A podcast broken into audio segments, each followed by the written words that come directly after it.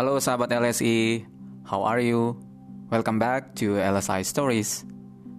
Hari ini saya akan membahas mengenai salah satu topik yang paling penting yaitu no fighting spirit. Atau dalam arti sederhananya adalah tidak memiliki semangat juang. Kita semua tahu bahwa hidup ini sulit. Banyak tantangan. Dan kita juga tahu bahwa kemampuan akademis saja tidak akan cukup menyelesaikan masalah-masalah yang kita hadapi.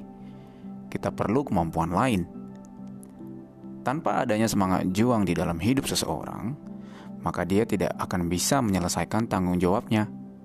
Dia juga tidak akan bisa mencapai tujuannya, dan dia juga tidak akan bisa mengatasi masalah-masalah yang dia hadapi.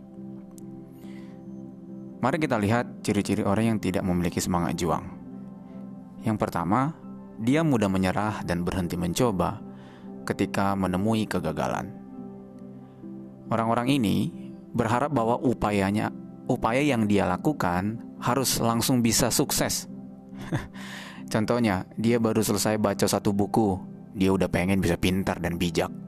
Belajar coding komputer nih satu bulan, udah pengen jadi programmer hebat. Baru kerja lima bulan di perusahaan baru, udah pengen bisa memberi dampak besar kepada semua orang di perusahaan itu.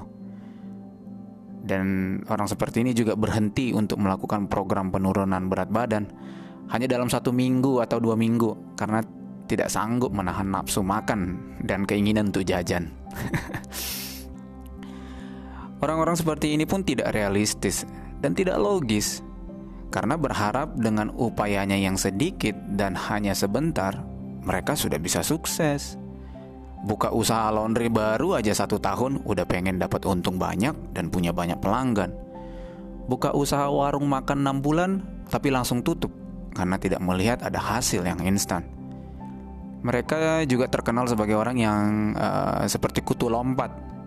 Coba kerjain ini sebentar, menyerah kerjain itu sebentar, merasa nggak cocok, dan aduh sulit nih, menyerah juga. Lalu dia sibuk mencari-cari alasan dan pembenaran kenapa dia menyerah, dan berharap orang-orang mempercayai hal itu. Yang kedua, cepat puas. Orang-orang ini merasa bahwa dirinya sudah mencapai kesuksesan tertinggi dan gak perlu lagi untuk membuat target atau ambisi berikutnya dia merasa puas dengan apa yang dia sudah capai. Tidak perlu menantang dirinya untuk mengejar target lainnya sebagai bukti dari keinginan untuk mengembangkan diri maupun potensi. Apa sih konsekuensi dari sikap ini? Konsekuensinya adalah tidak akan ada lagi perbaikan maupun inovasi. Istilahnya nih, ya gitu-gitu aja lah. Nggak ada yang berbeda. Selalu sama tahun demi tahun. Tidak ada peningkatan. Membosankan. Yang ketiga, pasrah. Orang seperti ini biasanya langsung menarik kesimpulan bahwa tidak ada lagi yang bisa dilakukan ketika menemui kegagalan atau hambatan. Sikapnya langsung pasrah, biasa bilang kayak gini, ya mau gimana lagi, udah takdir, nggak bisa diubah. Mentalitas seperti ini membunuh progres dan inovasi mereka juga akan mempercayai bahwa mereka memang ditakdirkan untuk tidak bisa berhasil. Mereka percaya kalau dirinya bodoh dan tidak bisa mengubah hidupnya. Mentalnya juga hanya berharap untuk hidup menumpang dari orang lain, berharap akan ada bantuan terus-menerus yang datang dari orang lain untuk membantu dirinya.